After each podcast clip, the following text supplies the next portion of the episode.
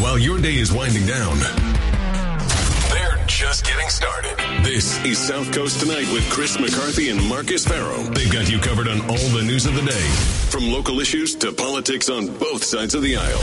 This is the place where the movers and shakers come to be heard, to listen, and where they're held accountable. This is South Coast Tonight on WBSM.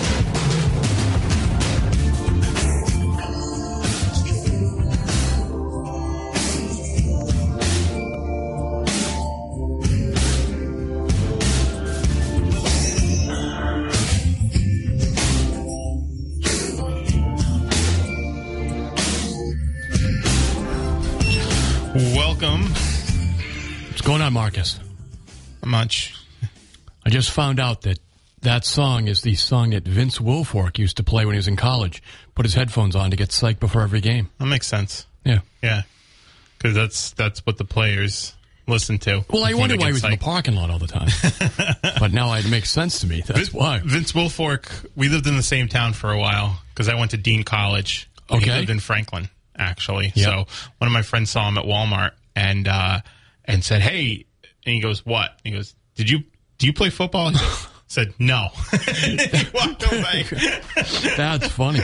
But we're, anyway, uh, we, we've got some obviously some news that it's been talking about during the day, and we'll talk about that later. First, we have Representative Chris Markey from Dartmouth. Hey, Chris. Hey, how are you, Mark? I'm going to call you Rep Markey um, just because, not for the sake of formality, but there's too many Chris's here, so I'll just say Rep Markey. Yes. Call me that- that's Mark easier. too. Everyone Yeah. else does. Okay.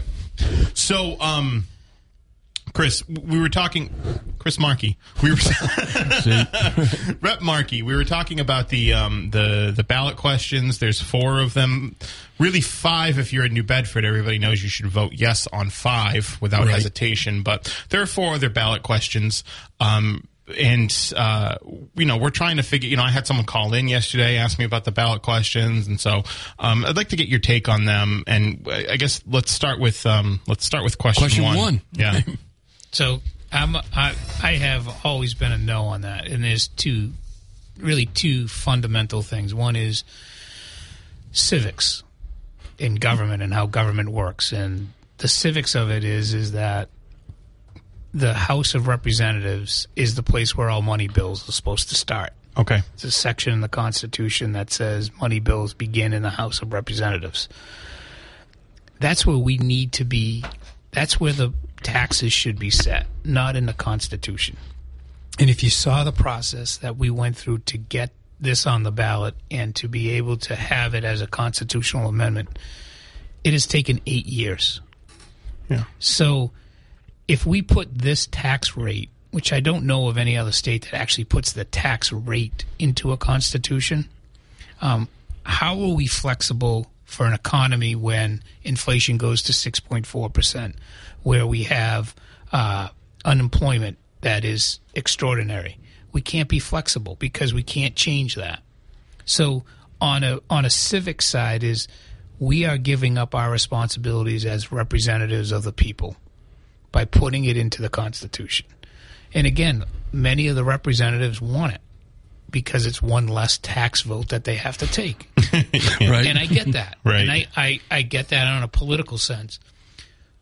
But when you look at it and you say, how does government work? And you look at, you know, the different branches of government and who's responsible for what, it's clear from our Constitution and it's clear from pretty much everyone else's Constitution in the United States and the U.S. Constitution that the money bills begin in the House of Representatives because we're the closest people or closest representatives in government to the people. And we have to be accountable. And sometimes it stinks Yeah. to have to make those votes. But that's what we have to do. So the fact that we're putting it into the Constitution is a real problem for me. You don't I don't know of any other place where they put the actual tax rate. They say you can tax certain ways, Sure. but they don't put the rate. The other side of it is the practical effect of it. You're taxing 0.6, 0.06% of the population. It's about 19,000 people. I, I'm not one of them. I don't know anyone who is. I don't. I don't have an interest in trying to help a friend out or do anything like that. That is not my reason for saying no. My reason for saying no is I know practically that people who make this amount of money spend a lot of money to save money or to not pay taxes. And We're spending a lot now to not pay this tax. well, they well, I'm talking about when it's your when you're the one making three or four million dollars, you find ways to put it into trusts, do other things to prevent it from being taxed. Sure. If we start to start to play with that, these people are very mobile, and if it means that I have to go live in Florida for six year six months in one day, or if I can go to New Hampshire and live there for six months in one day, I can pull it off because I have the money to be flexible and be able be mobile. When you take when you look at it, it's one third of it comes from what people traditionally think is income when you get your W 2 mm-hmm. So there's not many people who have a W two where they're making more than a million dollars. Right. Right. It's about one third of that 19,000 people. So now you're looking at two thirds, which is a whole variety of different taxes in a tax scheme that we have in Massachusetts, whether it be capital gains tax, and those are uh, uh, estate tax, uh, capital gains from property that your uh, businesses you're selling. Bottom line is, is they're coming from all different angles.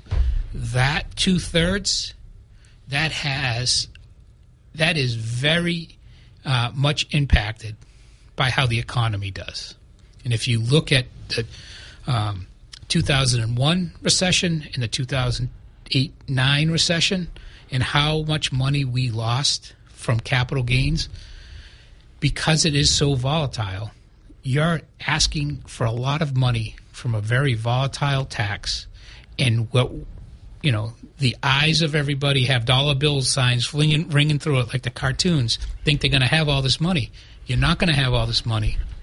And then finally, you know, they say, oh, it's all going to go to transportation, it's going to go to education. It can't. Otherwise, it's unconstitutional.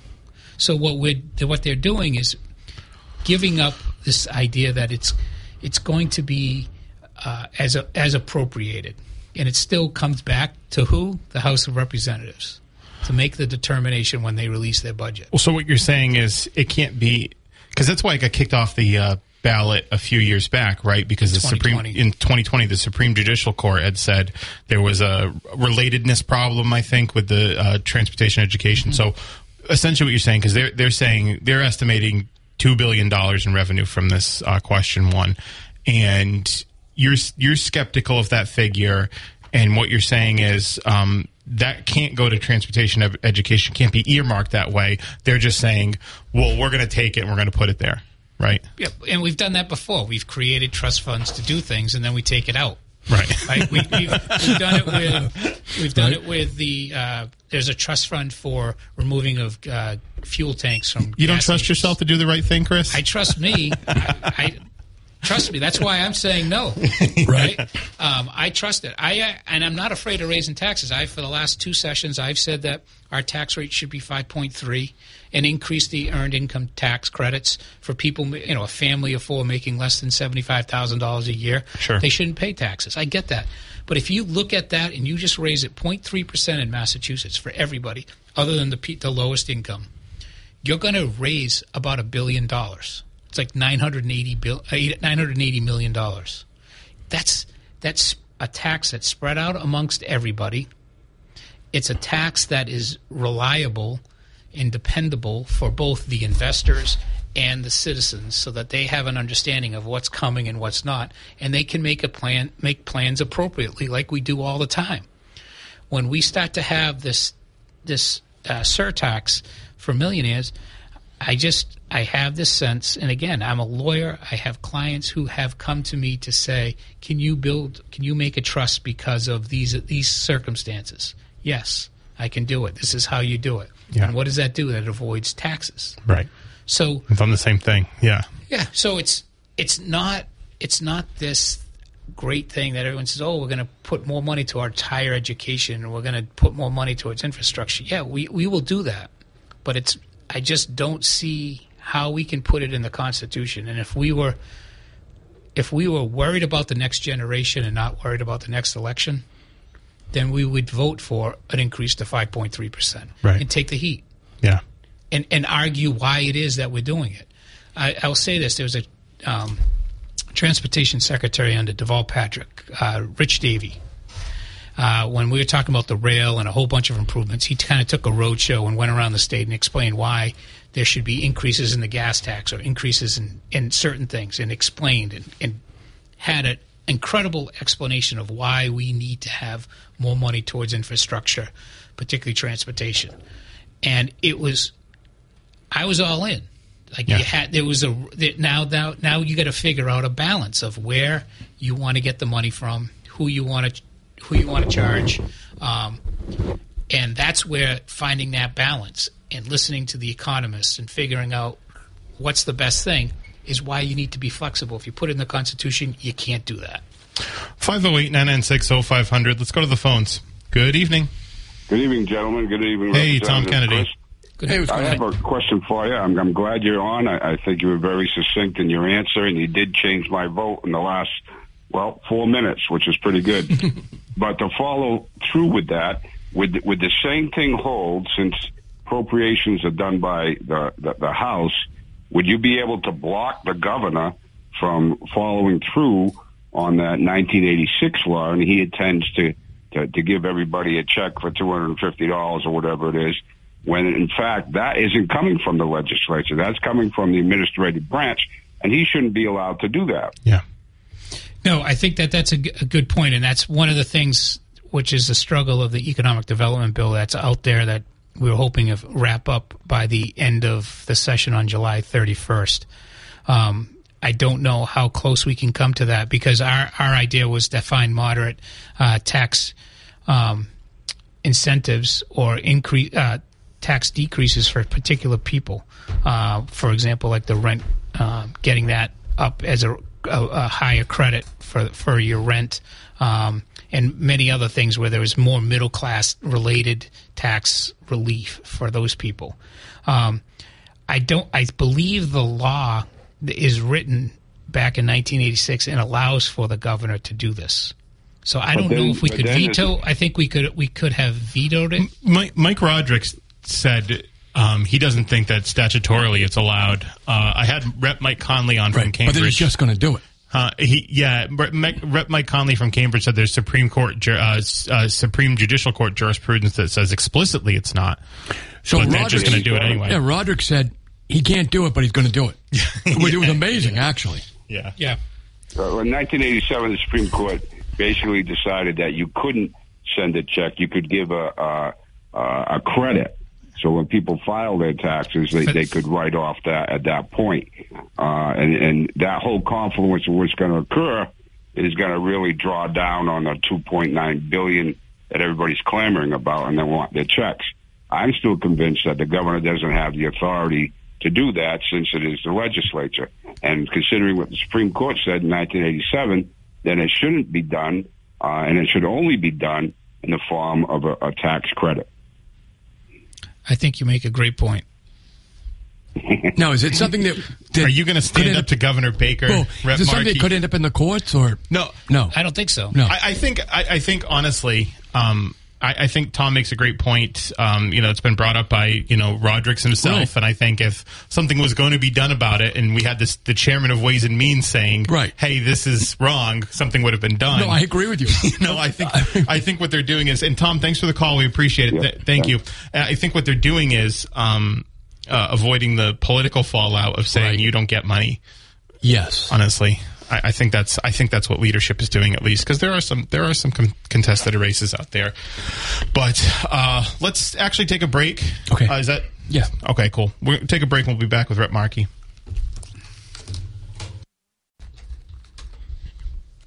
And welcome back to South Coast Tonight. I'm Chris McCarthy. As always, Marcus Sorry. Sparrow is here pulling the pulling the. I've been gesturing at you rudely the last few nights, and I- I, I, gotta I gotta stop. That's all right. That's, as long as you don't snap your finger. that The- That was I, bad. you know, it, did, it didn't bother me when you did it, but it used to be my trigger. I don't know why, but it used to be a trigger for me. Someone snapped their fingers at me because it's a it's a horrible thing. Good to know. I don't want you fired. Right. Tired of doing this with you. 508 996 0500. We're live with Chris Rep Markey. Good evening. Hi, good evening. Hey, I've been listening and I heard the story about the millionaires tax and all that. I do agree with you. I, I do agree with you, and I see a point. and uh, it's quick money, but in the long run, you're losing money. If you want to talk money, uh, taxing the millionaires the, the, the way it's being proposed is not the right thing to do. However, it seems like if everybody paid a percentage, everybody gets hit, and it generates over a billion dollars, almost a billion dollars. Okay, I'm with that. Now the 2.9 billion, uh, that's pretty much a middle class check coming in, and it seems like nobody's too hard on that though. So tax the middle class and bend over backwards to give a break to the millionaires. Because in the higher level inside Route 495, they contribute a lot. Jobs, banking jobs. Oh, yeah, yeah. But outside 495, yeah, yeah, I don't think Barbara Anderson, uh, I know it's, it's her law. Uh, I don't think we're going to do it, though. Uh, we're going to put it in the courts. So you're going to fight me with my own money not to pay me the money I overpaid you. That's good business. But when it comes to the millionaires, red carpet, baby. Because we don't want them to leave the state, but you middle class people hit the road. I don't like it, and I don't like the way you handle the elderly. Thank, thank you for the call. Appreciate it.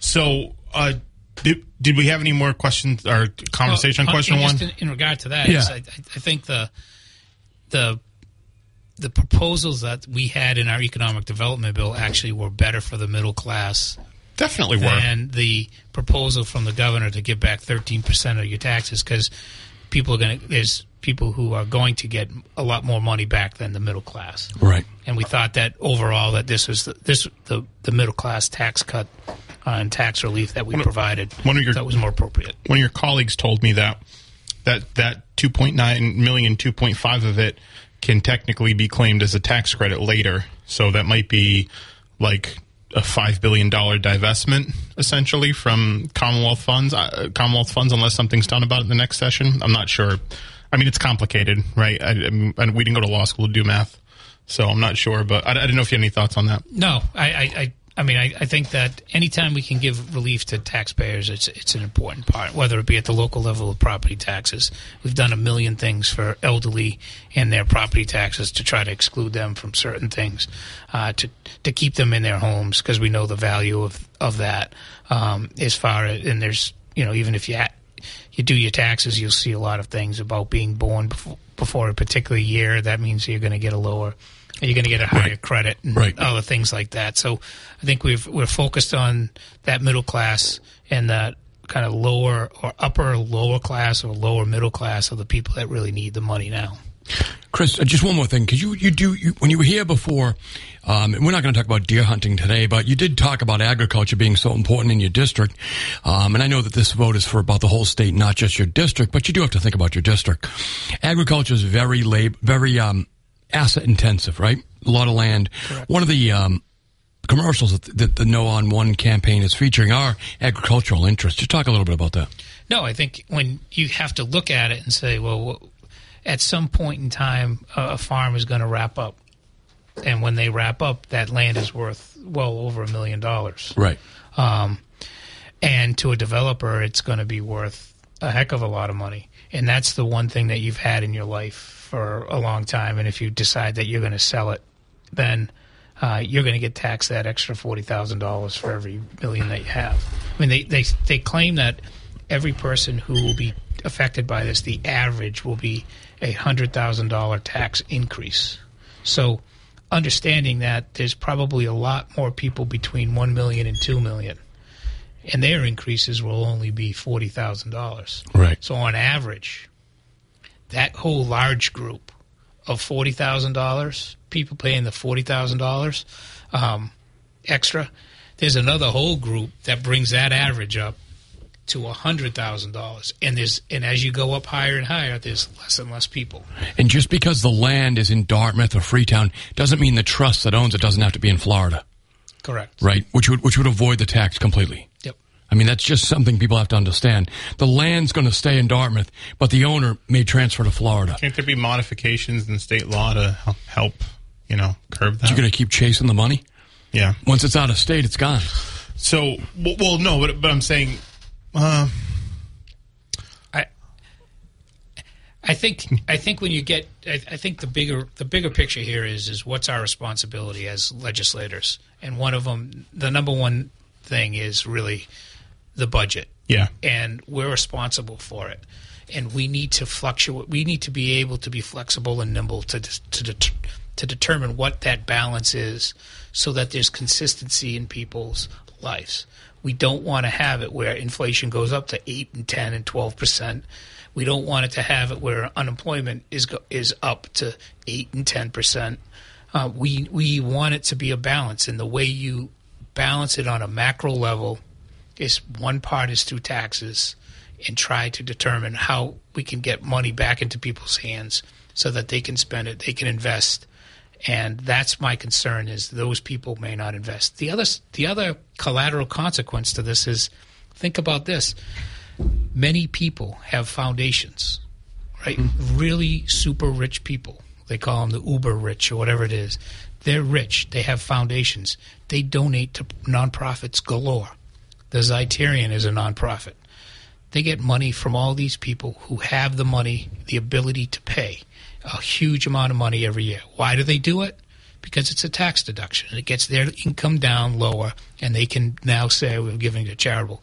Buzzards Bay Coalition, all of those nonprofits that we have in this area, um, the Women's Fund, the Community Foundation, those are going to be affected by the millionaires tax if these people leave. They're not going to be donating their money to these loca- to these great nonprofits that provide great services because they might not be in our community anymore. In places in New Hampshire may have new nonprofits, the Y there, and down in Florida, wherever. So that would be an adjustment too. 508 996 0500. Good evening. Yeah, um, uh, thanks for having me on. I just, uh, question, I know you're talking about the millionaire's tax, but I was curious of the way to save money for, you know, the middle class if you buy a car, how about the excise tax? Is there anything, anything looking at that maybe to get rid of that? That would save a lot of people a lot of money. When you buy a car for, you know, $30,000, you already pay sales tax on that and now every year you have to pay another, you know, whatever thousand dollars on that. That it depreciates every year. Thanks for the call. No, I think. I mean, listen. Taxes, part of Prop two and a half. It's actually yeah. twenty. It's a lot better than Rhode Island. I don't know if that's a, that's something that's going to make you happy, sir. But in Rhode Island, it's it's it's insane what they pay. Here in Massachusetts, only twenty five dollars on a thousand because of Prop two and a half. Yeah, and again, there is if you go to you know you go to Florida, you you pay an extraordinary amount in um, property taxes.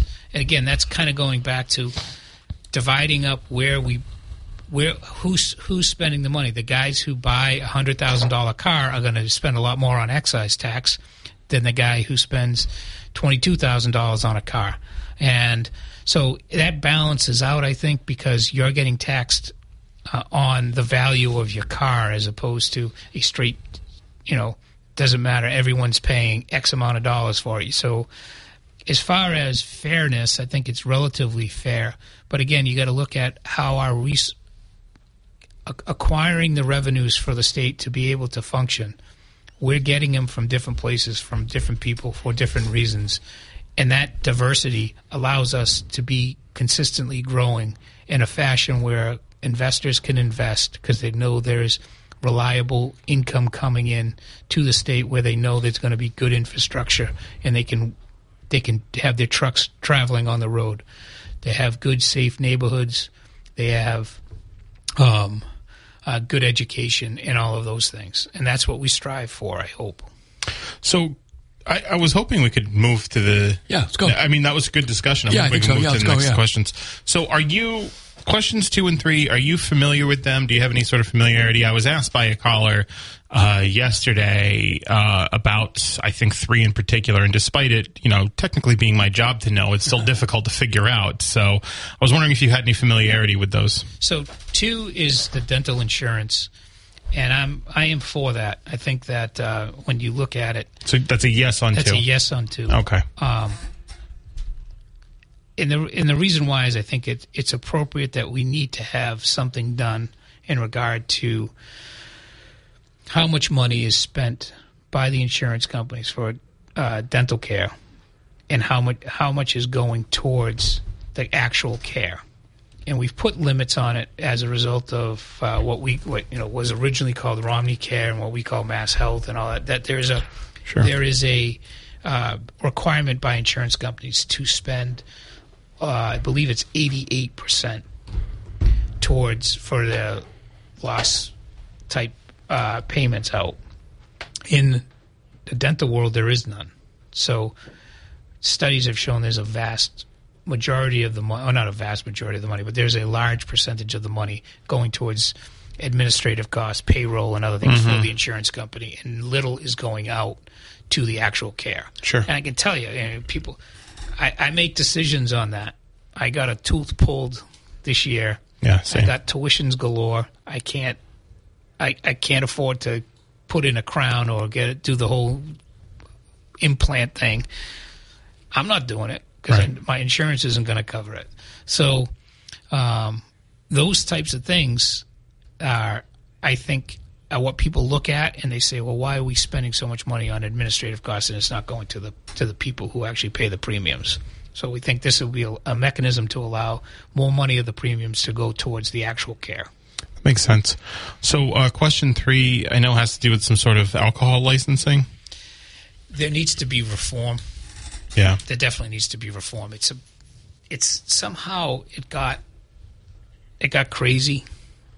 There needs to be some type of reform, but I don't think this is the answer. And- Okay. And and the reason why is I, I just in my mind is that reform has would affect a lot of people who spent a lot of money to acquire a liquor license, mm-hmm.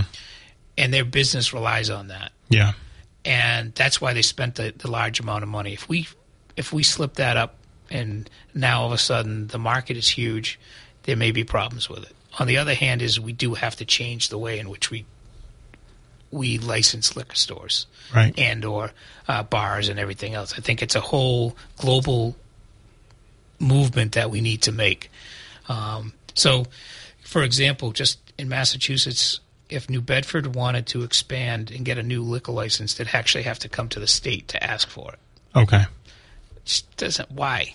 But Yeah. we need to figure out ways in which we can control it better and have a better better system in place. So you're a no on question three. I am. You sound reluctant about it. Well, it's a complicated thing, and I just think it's something. It's one of those Probably things. I agree with the principle that we need to change things. Yeah. I just don't know if putting it on a ballot is necessarily the way to do it because the, the it's it's a very complicated thing and it affects a lot of people in a in a in the middle class Yeah. who own a small liquor store and who own and so I just I think we got to figure out a solution to it and I think that's what again we're elected to do and hopefully a committee in charge of licensing can figure that out. So, um, so you're a no on three, and I, I think your reasoning makes sense. Um, let's question four. I know that you were a vote against that, but you're not necessarily a no on four, are you? I, I am gonna I am gonna vote no on it. I thought you. No, but, you I, don't want people. I don't like You like people repealing your legislation? I don't like that idea. You were just talking about how your legislation has to, uh, you you know, it's it's up to you guys but to I- be the, the, the, the gatekeepers for this type of policy. Totally now agree. now all of a sudden, no, let's let's I- repeal it I, altogether. I agree, and I and I, I you're you're spot on. I'm not, I'm not disagreeing with you on that. My my problem is is principally I thought that it's not appropriate. Okay. So um, I'm not going out and being a big advocate for it. I don't think that I if it happens, it happens. Um, but I I'm not one of these people who you know was going to sign on to a petition to get rid of it and to do that. I, I accept a loss. But damn, if I get a chance to play in the game again, I'm going to try and win. So, I appreciate that. Okay. Yeah. All right. Uh, let's actually let's take a break now. Yeah, yeah. If you and then but we'll. when we get back, I do want to have you expand a little bit more on the problem of legislation by ballot question because it really is a problem. yeah. Yeah. No matter who wins. Unless it's for something you like. No. Yeah. I mean, I mean, it is crazy. no, it is. Let, let's actually take a break. Oh, yeah. 1420 W. Chris Markey. So, Chris, um, we've been talking here about a lot of these issues, and I, I think people are going to go away from this um, deciding what, how they're going to vote and taking your, your opinion and our opinion uh, into consideration. Uh, most people have not voted yet. It's early voting. In this area, it's about the highest it gets is 20% early voting. So there are people out there who still are yet to get the opportunity to vote on this. Um, just overall, philosophically, I think it's a big problem. Even when I win, even when my issue wins, referendum, these ballot questions. It's such complex legislation. Talk a little bit about that. No, it is. I mean, uh, you, you think about it. First off, I go through a whole process to get elected. Right. Right. And the people trust me to make a decision. They might not agree with it. Right. Right. And I get that. I totally understand it. I just, you know, even if you vote for me, at least I hope people know that I at least looked into it. I understood the issues and I made a decision. The thing is, is that we're asking people to make decisions on that are very complex in a paragraph, Right. Yeah. right? And this is how I treat it when someone comes in to see me in my office. They give a pitch for a particular bill. Can you sign on to this? You know, particularly at the beginning of a session. This is what this bill does. The first question I ask is who's against it and why? Right. And the reason why is because there's and what would they say to me? And when they when they say that, there's always a collateral consequence to it, right? Well, um, unforeseen consequences, and they they look at it as, hey, this is a better better bill because of X Y Z. And I get it; they're advocates for it. Some of them are paid advocates, and they do a good job. But they're also a very good resource Right. and you build a trust with them to listen to what they have to say. Those face to face conversations are essential. We do it every day in our lives. We size up people. We figure out are they full of crap or are they telling the real, the truth? Right. Right. And that's th- those are the luxuries I have when you have a face to face conversation. When you read it in black and white and you're not knowledgeable on the particular issue, you're just going on a gut kind of thing. Oh, this might make sense. I'm not sure sometimes legislation and making laws is complex, and I just think Right. that we're we're getting to a point where it's it may be too easy to get things on the ballot. Like I, I the idea that we made this vote on the the, the licenses in July, I think, Yeah. Uh, or in June, June. Okay. and it was on. It's now it's going to be on our ballot. Right. Yeah. That's that's too easy. And when you when you guys do legislation, in addition to meeting with experts, but you have hearings on the bills, right? I mean, how many hours go into back and forth on bills before you guys even vote on them, which is nothing the public has. So typically, the, the path of a bill is say it starts in uh, judiciary. It'll go through judiciary. Um, there will be a hearing. People will come in, be able to speak. Those hearings, again, you know, depending on the nature of the the bill, some are very popular, some aren't so popular, and people come in and speak. But you can have a five or six hour hearing on eight, one bill Right. you can get 30 or 40 people. Alimony reform back in 2013, which was a huge thing. Uh, actually, it was 2011, I think. We were in a hearing for, um, I believe it started at 1 and we finished at 2 a.m. Really. And there were a few hundred people who spoke. Um, it changed the law, but it that's the you know that's the mechanism to do it. Again, it was a complex thing, and the gentleman who was in charge of it, John Fernandes, back in the day, who and uh, Gene O'Flaherty, the two of them met with hundreds of people individually, different bar uh, associations, the Women's Bar Association, the Boston Bar, the Mass Bar. They all came together and gave suggestions as to how to change it. Okay. And that's just one example of how long. Then it goes to after it's passed in the judiciary, it'll go to Ways and Means. Okay. Figure out if it's going to cost anything, how much it's going to cost, is it worth it? They do a kind of a double check. Then it goes to the House. Then it goes to the Senate. They go through the same process. Right. Then it comes back to us and we vote on it. Then it goes to the governor, who's now going through the same process. Right. That's how a bill gets done. Right. So it's it's complex, and the idea of just reading it on the back of an, a ballot when you know you got a kid in your arm, Right. And you, you got to worry about picking up dinner at Ying Dynasty and figuring Right. out all these things. Right. Like, hey, you know, uh, they're probably not the person most capable to make those decisions. It's not how we're supposed to make decisions in our in our republic. We're just not. Even if it occasionally breaks your way, I Yep. guarantee it doesn't always break your way. Yep. You know. So, uh, Chris, um, and you know, we did talk about deer hunting last time, but are there any other local issues going on in Dartmouth um, that you're currently working on, or something that you want to bring to the next legislative session? Yeah, actually, uh, there's um, well, one thing that is has come up is again somewhat farming is uh, the odors of composting. Okay. Okay. Okay, so this is not just a Dartmouth thing, but it's a kind of suburban rural area, right? This is what happens: is Dartmouth is a uh, right to farm. Yeah. Composting is f- considered farming.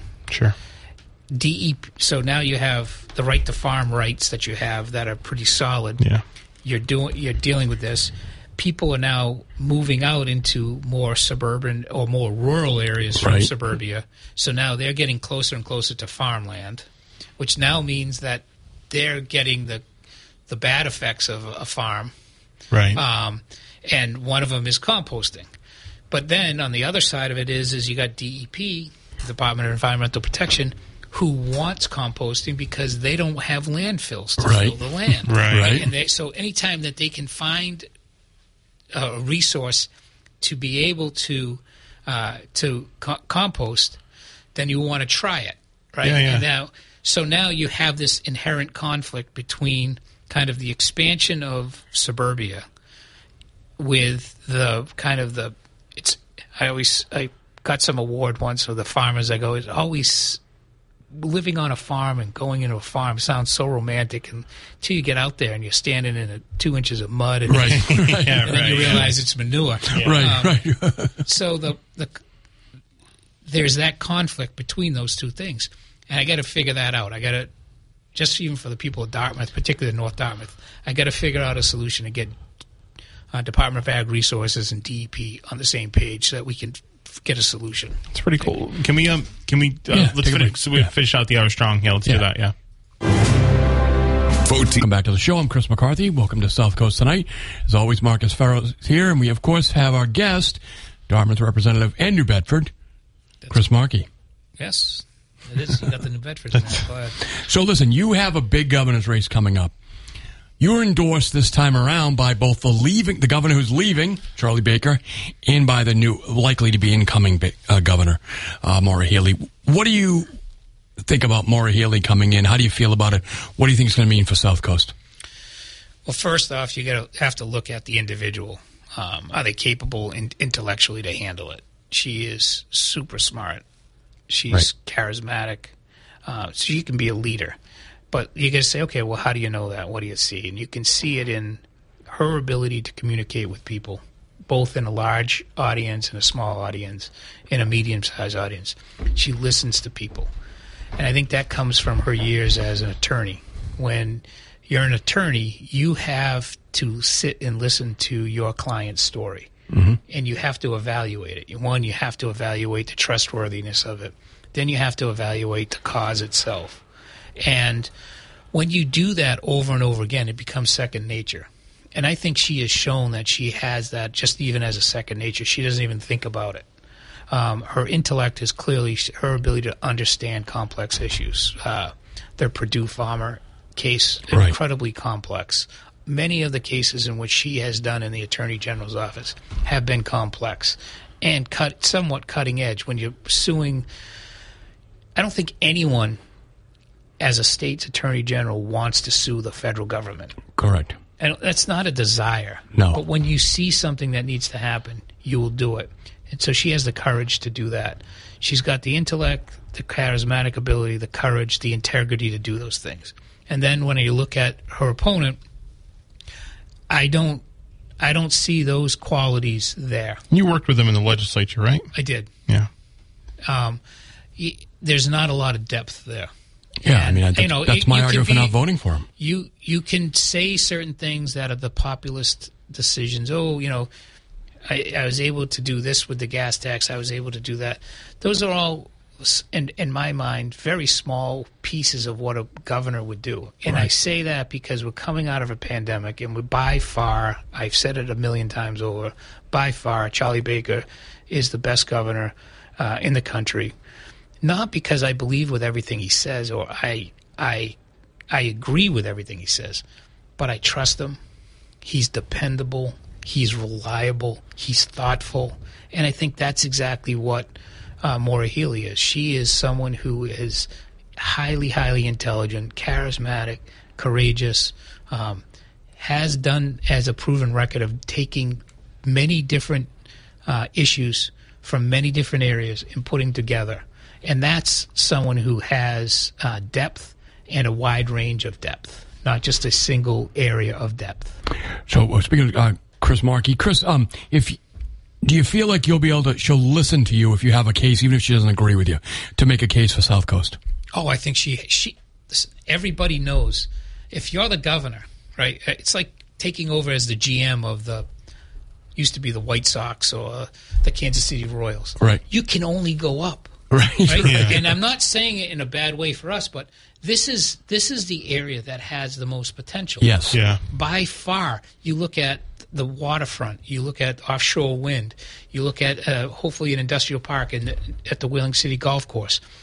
You look at all the things that we have done, the investments in the higher ed places to support offshore wind. All of these things are now getting pieces together. She's going to need it. She knows that, and we need her more than anything. We Right. need her. Chris, thanks for joining us. Chris Markey, thanks for joining us. Chris uh, McCarthy will continue to to join us. um, and uh, yeah, we appreciate you coming on. It was a good discussion. So Thanks, Marcus. Nice to see you. likewise, Thanks, Chris.